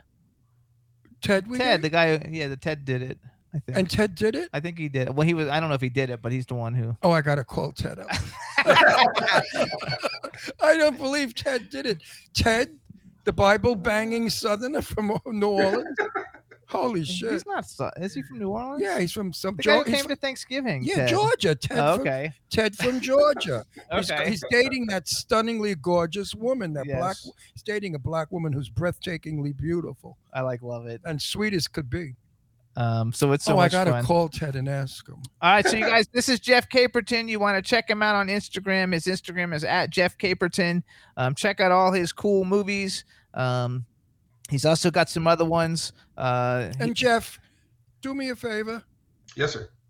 Come in my movie. I Absolutely. want, I, I want you in the film. yeah, we're gonna put him in it. Yeah. He might Well, help. I, you- I think you, I think you could look like a good Nazi. Leave the beard. Ooh. No, seriously, you could look like a Nazi. I'd like to see you in a. Well, my hair's still growing back. I had to play a, a Vietnam uh, Army general uh, No, about two this- weeks this- ago this out there time in LA, and they buzzed it. I mean, and I was shaved in the back of the head. I looked like a skinhead, but it was. no, it looks uh, good now, though. It looks good. yeah, it's starting to grow out now, but it's boy for about oh, two weeks there. It was. I mean, the back of my head was smooth, skin bald. I mean, they buzzed it, and uh, well, you're gonna make a good Nazi. Uh, I, I think you're you're not a. J- What I forgot what character you are. You're one of the Nazis in the uh, in the store. You also just did a I movie forgot. with Danielle Harris. Were you in any of her scenes? According Um, to no. maybe Roadkill. Oh, she's a really, she's really cool. She's like Yeah. an icon. Because I want to work with you. I was You and I. Are, which is there. I'm actually not playing a part in that movie. I just did some stunt driving. We spent about a month down in Florida shooting a big car chase scene for them. Oh, okay. So we were there. They shot her scene in a diner. I, I, I met her in the diner, but I didn't really get to talk to her. Oh, she's really anything cool. that. Scream Queen, yeah. yeah, big time. she's big time. this way, screen you and. I will be in the same scene with Lainie. okay. Lainie, Oh, I'd Lainie, love to do you and I, and also the one that plays my daughter, who we can't mention, but you know the father and the daughter. So now she's in the scene, the daughter, Lainie, and myself, and you, and also the father of the girl, or Oh, your friend who you know, who I thought was ill, and you said is not Right. Yeah. Yeah. I actually talked. I talked to his wife yesterday, good. and know, yeah. I have a just- quick, I have a quick story, quick, quick. You have to hurry because our next I, guest is I, here. we interviewed him. On, well, we interviewed him on our show, and I said, "I understand you dated Lainie Kazan." He said, "Yeah, and she had the best." He loves Lainie Kazan. He, wait, he said she had the best tits in the world. so I called Yeah, up. he loves her. Wait, He- he's listen, great. Jeff, Jeff. I called up Lainie. I said, Lainie, so and so was on the show, and he said he dated you, and you had the best tits in the world. She said, No, no, he didn't. No, he didn't. I said, Yes, he did. She said, That son of a bitch. It was. All That's right, awesome. everybody. We got another guest coming on. Jeff, we want to thank you for Hey, coming Jeff, on. looking forward Congratulations on seeing you. everything. Again, you guys follow him on Instagram at Jeff Caperton. You can see a bunch of the stat stunts. Have a great rest of your week. We'll talk soon. Thank you. Thanks for having me on again, guys. Uh-huh. Bye bye. Thank you, Jeff, for a good show. Take care, babe. Bye bye. All right, everybody. Real quick before we bring on our next guest, you can listen to the Jimmy Star Show on iHeartRadio, Apple Podcasts, iTunes, Spotify, Amazon Music, YouTube, Google Podcast, Radio Public, TuneIn, Pandora, Amazon Prime, and SoundCloud. We're on a bunch of other platforms too, but those are the ones everybody knows. Um, and let's bring on our next guest. Hey Gary, welcome, All right. welcome. All right, everybody, welcome to. We want to welcome to the Jimmy Star Show with Ron Russell, actor, musician extraordinaire Gary Private. Hello and welcome to the show. Hey guys, hey, where are you in Palm Springs? Yes. Oh, I was just there last week. Oh, well, we you missed go. you. We missed you. Yeah, I stayed at this little place called Caliente Tropics. I don't know what that is because we don't ever stay anywhere No, here. we- we- We're always in. We're always in. cool. Yeah, I always went in, to in uh, L.A. went to Eddie V for dinner Yes. in Uh, Palm Desert. Yes. Yep. Yeah, that was go. that was that was a really nice place. So let me introduce you. This is my cool, outrageous man about town co-host, Mr. Ron Russell. Hey, Ron. how you, how you doing? I'm okay. Good. So I, I, I also was uh, uh, was with Joe Cortese last night, and uh, I was with Frank Stallone, Mike Tyson, Eric Rowe. I mean, it was a big memorial for the late great actor Paul Herman. Yes, I saw it on your Instagram. yeah. Oh yeah, yeah, yeah. So uh, yeah, that was really beautiful last night. And we've had Frank's, I mean, we haven't had Frank on, but we've had Joe Cortese on our show. We've also had Eric Roberts on uh, on the show, so it's all cool. And we have a chat room full Yeah, of people. I- Say hi to the chat I, room. I met Hi, I- Teresa and Angela. there you go. All I right. met F- I met Frank Stallone and his mother at a party. Maybe. And I was talking to his mother, and she said, "Drop your pants. I want to read your ass." She's said- a trip. She was a trip. Yeah, she was a beautiful woman. What do you mean? Was she's not alive anymore? Oh no, she passed away. You're kidding? When? Yeah. Uh, oh, you know, I, I'm gonna guess three years ago. Oh, I liked her. She was way out. She was way, way out there. But she said she could tell your fortune by your ass. So I, I and her son Frank was standing there so embarrassed. He was trying to, he's like, "Ma, knock it off." I forgot what party it was, but it was a very important party with a lot of VIP people. And Oh she, yeah. And she was running around like, Do "You want me to read your ass?" she was a she was a character. Oh, I'm sorry to hear. She was. A, Actually- Sorry. Yeah, but she lived a long time. I mean, she well into her late 90s. Yeah. But was she?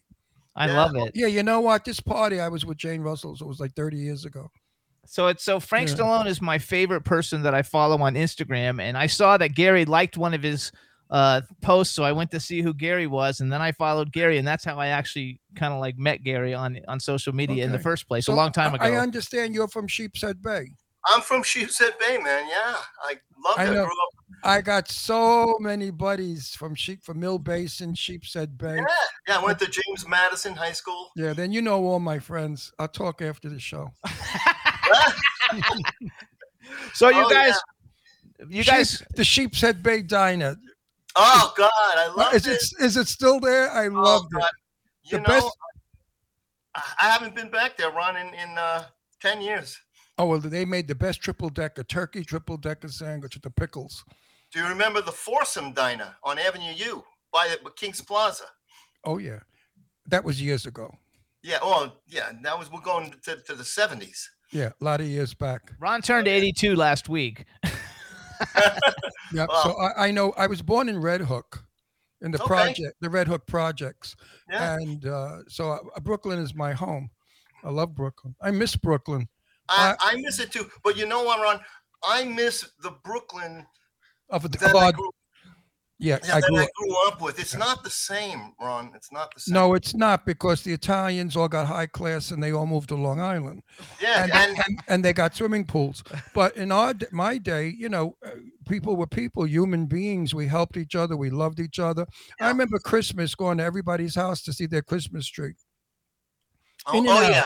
Cookies and cake. Honey, honey, sit down. What can I get you? What do you want? Look, I got That's- manicotti. Look, I got lasagna. Look, I got a nice beef. Look, I got over there spaghetti and meatballs. Look, you want a nice gav- you want a- you want a couple of cannoli? I got I Oh, mean, it yeah. was wonderful. All miss- my Jewish friends that I went to high school with. I mean, you know, it, you know, I'm, i listen. I don't know. We were kind of divided a little bit back then. I didn't really know about a lot of the world, you know, until I was maybe 15, 16 and started going into Manhattan. But um, you know, uh, on my side of the street were all private houses and it was all Italian. On the other side of the street were all apartment buildings. They were all Jewish, and these were my best friends. And then then all my Irish friends lived in Marine Park because they were all the firemen and the cops. yeah, and we you know, couldn't we couldn't have friends are Irish friends. We were not allowed. We were not allowed to have Irish friends. My father, no, my father, my father said to me, "Don't you bring Irish home? I'll throw you out." Guess what I did? I, I married a girl who was Dutch, Irish, and Scottish. My father shit. had a canary. so hang on, let me brag a little bit here. So first of all, you can find follow Gary. You guys, he's on uh, uh on Instagram. It's Gary Private underscore official, or his website is GaryPrivate.com. It's Privetti, no? No, it's private. It's it's not. No, my real last his real name. is- yeah, my real last name is Guadagno. It means to earn money. But uh, Right, I'll tell you a funny story. How I got the name Gary Private, I was performing at studio, uh, at- no, at uh, at CBGB's, and Variety magazine came down, and um, I didn't know anything from anything. Uh, you know, I just I get off the stage, and we opened up for the Talking Heads that night too. That was cool. So I get off the stage, and this woman comes over and she goes, "You know, I, uh, what's your name?" Now I was always embarrassed by my my last name. Uh, just growing up, nobody pronounced it. My teachers couldn't pronounce it. I was listen. It's a beautiful Italian last name now that I'm older, but as a child, uh, I got a lot of abuse. Uh, so I hated my last name. And uh, so she said, Well, what's your last name? And I said, Well, I had just gotten dressed in the manager's office. And on his door, it said private. And I turned around, and I was a cocky fucking kid back then. And I said, I said, you know, hey, my name's on the fucking door. You know, I came out of my and she and, and and she knew I was bullshitting, and she knew I was full of shit. But she, on I don't know if she did it on purpose, whatever. But she printed me Gary Private, so I hated it. It pissed me off, and then all of a sudden I said, you know what, that's a cool fucking name. Because back then, back then it was John Cougar and and and you know all these You're right. people, man. You're you know? right. My name is not Russell. I, I love Jane Russell all my life. No, I, I took Jane Russell's name. My real last name is Sasadigo. Try saying that one. are you kidding? Yeah, really? Yeah, my name, my, my real name is Rolando Rocco Cesarigo. Can't get more Italian than that. Look at And I- huh? And nobody would give me work because they thought I looked too ethnic. I was black hair, black eyebrows, dark, very dark. And back then they wanted Tab Hunter and Troy Donahue. They didn't want, you know, guinea looking boys. Yeah, I know. I know. You know, I didn't. So I, I didn't get work. I didn't get work because I was too ethnic looking at the time. Imagine being Italian and being called ethnic. But anyway, I was. I know. Yeah, those Now- days now that gone. I'm an old bag with white skin and white hair, they think I'm Irish. They hire me all over. yeah, those, those days are gone. So hold on, I'm gonna do some bragging so people don't know who you are. So you guys, Gary was a teen idol. He started drumming, playing the New York club circuit. He signed to Atlantic Records after playing Calvin Klein's birthday party at Studio 54. He had a big hit with the remake of the Four Top song "Reach Out, I'll Be There," which I listened to like 50 times yesterday on Spotify. Uh, I'll be there. And then, uh, uh, he also released "Secret Love." Uh, Please don't let me be misunderstood. Like, are you the original on that, or oh, oh, no, no, that was I didn't know? That was the animals, I believe. Oh, okay. Well, that, you did a great remake because I listened to that a bunch of days. Um, uh, he's performed, you guys. He was on American uh, Dick Clark's American Bandstand twice. Playboy's Girls of Rock and Roll. He was in Teen Beat magazine in the movie Flight of the Navigator, One Life to Live, Billboard magazine. He's written or performed and written uh, for basically like songs with everybody. You guys, we got. Foreigner, Elvis Costello, Lou Reed, Duran Duran, INXS, Yes, Bad Company, Alice Cooper, Dionne Warwick's been on our show. Aretha Franklin, Vanilla Fudge's been on our show. B52's been on our show. The Ramones, Chaka Khan, Devo's been on our show. Bette Midler, Alanis Morissette, Mary Wells, Chicago's been on our show. Tina Turner. That's only half of them, you guys. There were so many of them. I just picked Yeah, out yeah, the ones I knew. about- This is about four, but that, that was a big surprise to me because uh, Warner Warner Music took over my catalog and they made a deal with uh, I don't know some other company, some other record company, but it's still under Warner, the label, and they made these compilation albums, and they put me on thirty of them, thirty goddamn albums, and they all have the biggest st- uh, again, the list you you you name plus another twenty, the biggest artists, anybody you could possibly imagine, and they put me on these uh, on these compilation albums, like thirty of them. Now they've been out there for about three years, and uh, I've been trying to. Get, I've been trying to get in touch with Warner and saying, "Hey, do I got a check coming or Yeah, anything?" where are the royalties? because, yeah, there must because shit, man. Yeah, yeah, it was pretty exciting. No, you're on a long list of recording stars that got screwed. We Oh, have yeah. so oh, we have so many that have come on, big, big, multi-million dollar, you know, song people. And I said, "Did you get screwed?" They said, "Yeah, I got five hundred bucks." And that was Oh, yeah. I'm talking about Gioia, Gioia from Yeah, Gioia Bruno from Expose. Gioia Bruno from Esca- Expose, Expose- CeCe Peniston. CC. Yeah, I mean, yeah, yeah. uh, you know, All they're friends people. of ours, and they said they got beaten bad. Oh yeah, I got I got screwed. I mean, they they probably. I mean, it's not. You know, it's. Listen, I'm not some major big time uh, star out there making millions, but I mean, I would say they owe me 20, 50 grand. Yeah, somewhere. You know? Well, go after them. Uh, yeah, I tried. I mean, it, it takes it takes uh, legal money to do that. No, get get somebody on contingent. There's a lot of should young get- I lawyers. should get Rocco from, I should get Rocco from Brooklyn to you know the Right. No better. yeah, he would love that. no better still. I can get you Gotti's hitman. I mean, you know. But did you ever go to the Copa Lounge in Brooklyn? Uh, uh, yeah, but uh, not when it was back in the heydays. And you know, I was I was born in '54, so you know, yeah, I didn't really start making the the, the, the Manhattan scene. No, not the Copa the Big Cabana in New York City. The Copa Lounge in Brooklyn. Oh yeah, oh yeah. yeah, that's what I'm talking about. Oh, Then yeah. you know, then you know all my my my the kids I know. Oh yeah, probably, I probably know a few. Yeah. You know. I'm sure you do, because uh, everybody everybody hung out at the Copa Lounge in Brooklyn. So then, Oh, how did yeah. you go? How did you transfer from going to like, okay, I'm a musician because like you've been in a ton of movies and TV shows, and and and actually your personality. I didn't know what your personality would be like because you play a heavy, like in uh, even in your acting reel. I watched, I think, two different acting reels of yours. You're like half the time you're always like the asshole.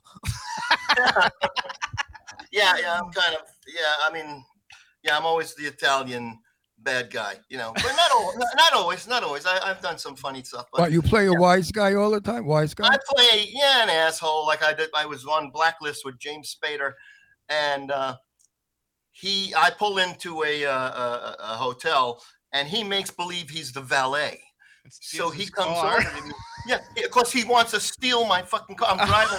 I'm driving this beautiful uh, uh, uh, 1954 Corvette in red Convertible red. It was beautiful. I got this blonde chick next to me, and I pull in, and he comes over to me. He goes, "Yeah, you know." And so I just say, "Hey, listen, man, keep the keep the fucking car close. You know, just keep it close." So I'm a, I'm a real. I, I cut him off. I'm really rude to him, but I'll tell you, working with James Spader was great, man. That was a big thrill for me. And then he takes off in the car and he peels out and drives And off. he, steals, and he, steals, he steals the car. Unfortunately, that was the end of my scene, but you know, uh, it was a thrill working with him, man. Oh, I think he's phenomenal. Like I'm a big, I'm an '80s movie thing. So, you like, know, Gary- Pretty in Pink. Gary, where do you live now? I live in uh, in Hollywood. You're kidding. by, by Larchmont Village. Are you familiar with Larchmont Village? Sure I am. Yeah, it's a it's a little kind of really cool. You know, you almost feel like you're in Connecticut or something. My friend Beryl Davis lived there for a short while. Did you know Beryl Davis, the singer? She sang with No. Sinatra. Yeah, Beryl. no, I didn't know she lived there for a, a short period. Uh, so you like California better than New York and then You know, you know what? I I flew out to California. You know, when I when uh, Atlantic Records Atlantic Records dropped me around '85, and I moved to LA around '85, and uh, I got you know. Listen, I knew everybody in New York. I did every. I went into all the clubs. I was really getting stagnant and stale, and I felt really kind of bored with New York at, at this point in my life. And uh, I came out to LA. I saw my first palm tree, and I fell. In, I mean, I, I fell in love with the place. And I came out here with some with some cash, so I didn't have to like you know s- scramble to get a gig or anything. So I mean, I was I was hanging out with Mickey Rourke and you know and Frank Stallone. I mean, all, all these great people. I'm meeting all these people that I. Uh, that I was fans of, and now I'm now I'm hanging out with these guys, which was really cool, you know. And they they kind of accepted me, and and I did I did kind of always gear myself to making friends with East Coast Italian guys. You know, I mean, they were the most accepted, you know, acceptable to me. I mean, they were just. I- really cool. I mean, they they accepted me, is what I mean. Yes. If I could bring it back years ago, I would move back to Mill Basin in a minute. I think Mill Basin is still beautiful. The canals, the boats, the Yeah. people. Everybody in Mill Basin has a heart. They're good people. They're all Italian, loving people. Uh. California to me is tutto americani. You know, not not It- for me. Not for me. They I- full I of get shit. They don't invite you back to their house. I had them here for dinner. They don't invite me back. They have no social graces. No, they don't. No, I don't know It's where the fuck different they world. come from. They come from all over the country, from the right. the hills, and they come to California. I, I when I came here in 19 first time we came here was 1949. My father shipped my mother, my sister, and my grandmother and I to California. I don't know why he shipped us out of town, but he did. And uh it was different back then, you know. Then in the 60s, it was nice. In the 70s, now LA stinks. I don't, I would never live in LA anymore. Oh, it's got yeah, it's gotten bad, man. We're hoping that this new guy Rick Caruso comes in as mayor and uh, cleans it up because it's Where's he going to put them? Where's he going to put the homeless up his ass? I mean, where you, You know going to put? You, got- uh, listen, I, I have a very hard line solution to it. You know, build build more uh, mental institutions, build more drug rehabs, build more prisons. Because to me, it's illegal to sleep on the fucking sidewalk. And What sleep? We were going to Sue Wong's house. Sue Wong's house is selling for one hundred million dollars. It's a 1926 estate that belonged to uh, Bela Johnny, everybody, Bela Lugosi, everybody. Okay, up the block, up the block from her house, there was a guy with his pants off defecating on the sidewalk, and we were I- at a traffic light, and I'm sit, sitting in my car. I said, Jimmy, would you believe this guy's taking his shit right on the Yes. sidewalk, No, right down the road from this hundred million dollar estate up Well- in Los, La- Las Feliz? you know what, Ron? I, I say, I say, absolutely arrest every fucking body on the street, and then triage them. You know, some of them put in. Uh, you know, I got to open up the nut houses again, man. We got to open up the uh, the mental institutions again. You know, I'm sorry that Reagan closed them because we need the nut houses again, and uh, it's they either go into a mental reha- rehab or or a facility or a drug rehab or prison because sleeping on the street is just unacceptable. I agree with that. Look, hang on. I want to ask a question about your background. So first of all, is that you on the door? Is that a picture of you younger Uh, not you? that- yeah, yeah, that's not that. Yeah, that was a. Uh, let me see if I can pull it up and then shove it in front of the camera. That was on uh, on on Canon Drive in Beverly Hills, cross street from Cafe Roma. There was a uh, Cafe Roma. That's where I lost hearing in my left ear. really.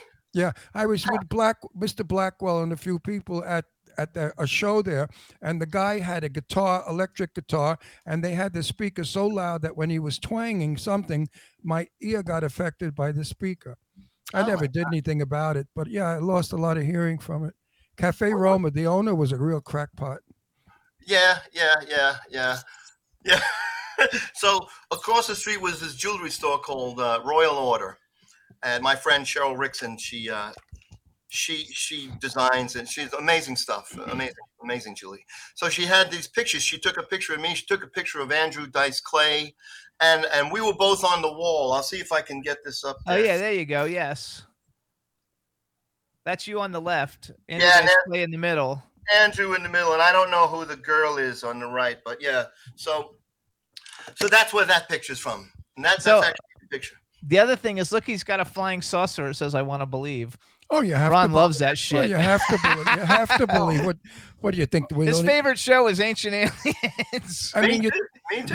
You think we're the only p- planet that has life? Give me a break. Now is that from is that from something? Because isn't that the thing Well, from, from the X Files? Yeah, the X Files. Yeah, that's what I thought. Okay. Yeah, they started playing uh, the X Files on TV late at night, four episodes in a row, and I got addicted again. So I, I just went online. I just bought that like last month. Oh, I I freaking so wait a minute. so that. are you working now, or you're just bumming? You know what? No, no, no, no. As a matter of fact, so here's a really great story. I, uh, my friend Nick Vallelonga, he won the Academy Award for Green Book. Yep. Did you see Green Book? Yes. It was a fat, fabulous movie. Anyway, and you know that was about the Copa, and that was about his dad, who was one of the uh, maitre d's at the Copa. He was the he was the guy. So anyway, I'm at the celebration party in Beverly Hills. I'm with Frank and and everybody, and and uh, I run into Diane Warren, the songwriter. Oh yeah, you have a song. I just listened to it on YouTube yesterday. yeah so so i you know she, she's brilliant and and i always love so i ran into her. i said you know what I, I i'd always wanted to do this one song you did which was the theme song to one of the star trek television shows uh, enterprise and i just loved the song so i was going to come back to new york to do it because that's where you know all my guys are in the studio and uh, you know i don't have to rent studio time which is a fortune now so she uh she liked my voice and she said, Hey man, you know, just come into my studio. She took me into her studio, Oh, into cool. Diane Warren's studio, paid for the engineer, paid for the studio, everything. And uh, I'm so thrilled and I'm so, I'm, I'm still flabbergasted, man, that she took me under her wing. and I'm about to do a second song. Oh, good for you! Congratulations, Diane Warren is huge. The song is called "Faith of the Heart." For all of our listeners, all you have to do is go to YouTube and Google uh, Gary Private, Diane Warren, and it comes up right away, and you can actually Yeah. see the see it there. We we used to play things, but we're not allowed, like YouTube. If we play that YouTube video, they they shut us off, so we can't actually do it. So I want to send people there, or send to know. Spotify too, you guys, because Gary's got a Spotify channel uh, that's got a, a lot of his all his other hits on there. And uh, so, how, how when did you start acting? I started acting in in 2005 when uh, Nick Vallelonga did this movie Stiletto with Tom Berenger and Tom Sizemore and William Forsythe, and uh, and he brought me in to play uh, Tom Berenger's bodyguard.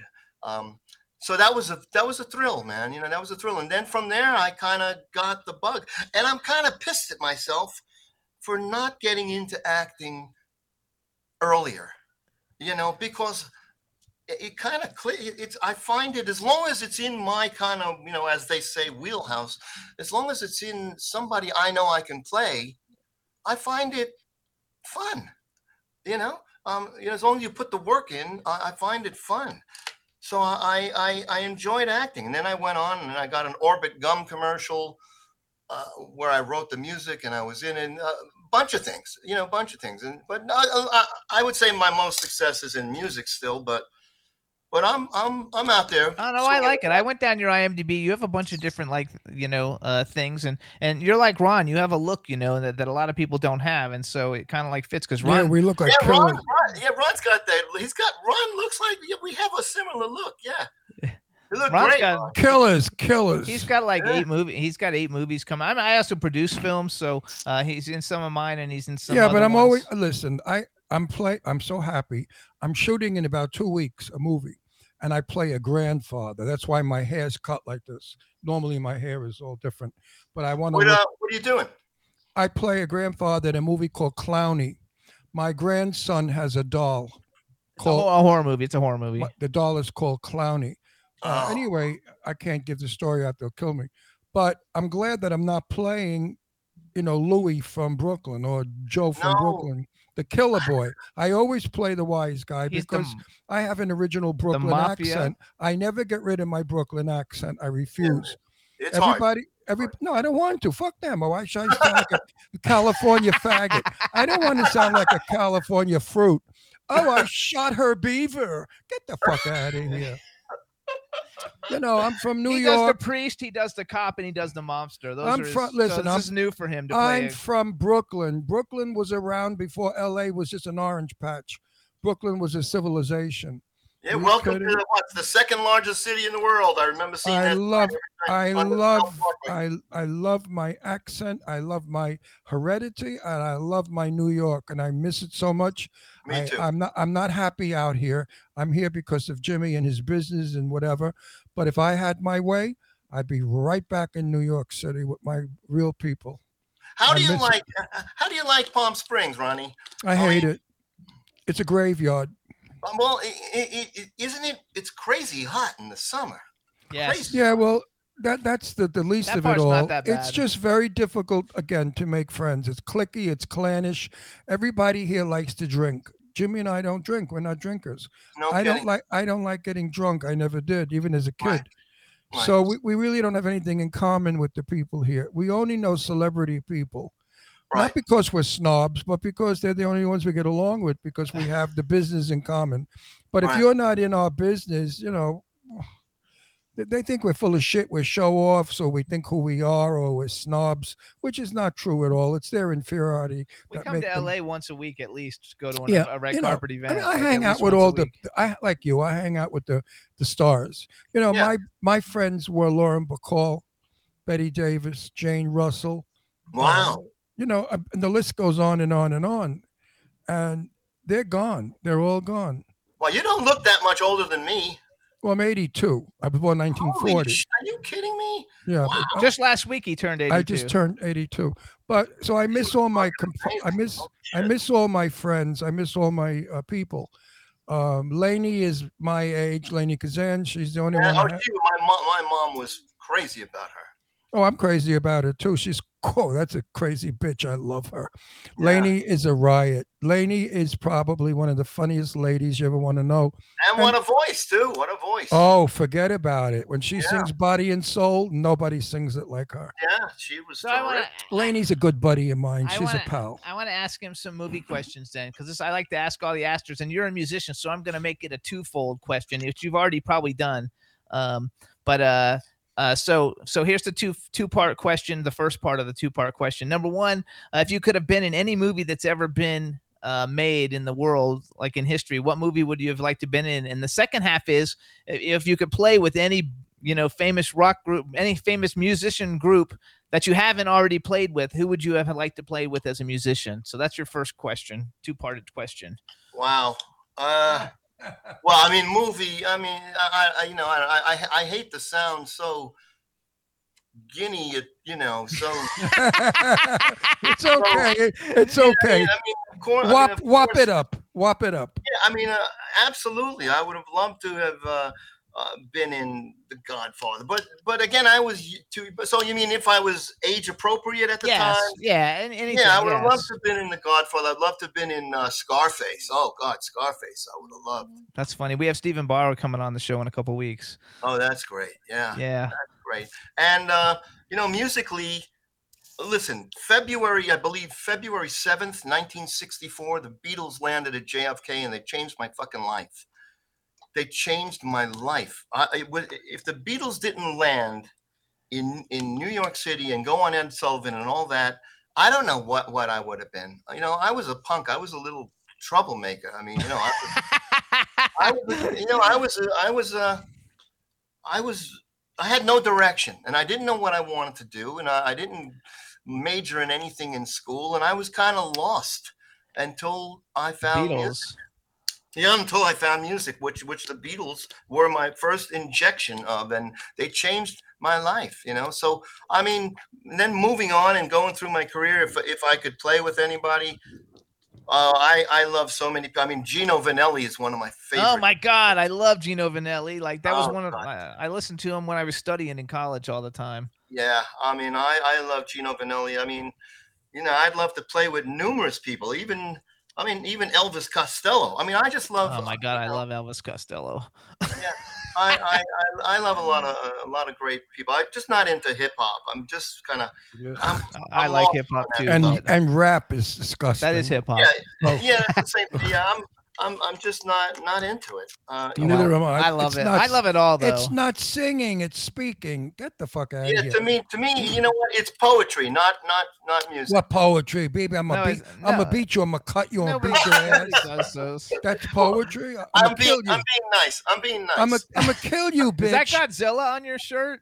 oh yeah, I fucking love Godzilla. Okay. Um, Johnny Johnny Mantis sang "Love." oh yeah, he like that. Johnny Johnny Mathis, Mathis is his yeah, sure. famous. He sang So- lyrics of love. Okay, so the next part of the question is bucket list, male and female. Like you work with any actor, living or dead. Who would you have liked to work with, male and female? Sean Connery. Oh yeah, that's a good one. Sean Connery, yeah. I love Sean Connery. Okay, He's give us a my- I mean, female. He's the only James Bond. And, uh, Absolutely. yeah, the only James Bond, and yeah, I mean, I I just absolutely love the guy, man. He's he's just amazing. Uh, yeah, yeah, I would say he was be he would be I my haven't- number one. Uh, I have an awesome Sean Connery action figure from James as James Bond. I collect action figures, so I did. uh, I used to have. I used to have a quarter, uh, one about yay big. yeah, uh, mine's like twelve inches. okay, so fe- fe- uh, I I have like hundreds. I have thousands of You action You should only figures. have 12 Uh, inches. I know. Well, and then uh, okay, so so wait, wait. What's the female then? The female that you would like to work with? Oh, oh, gee. Uh, well,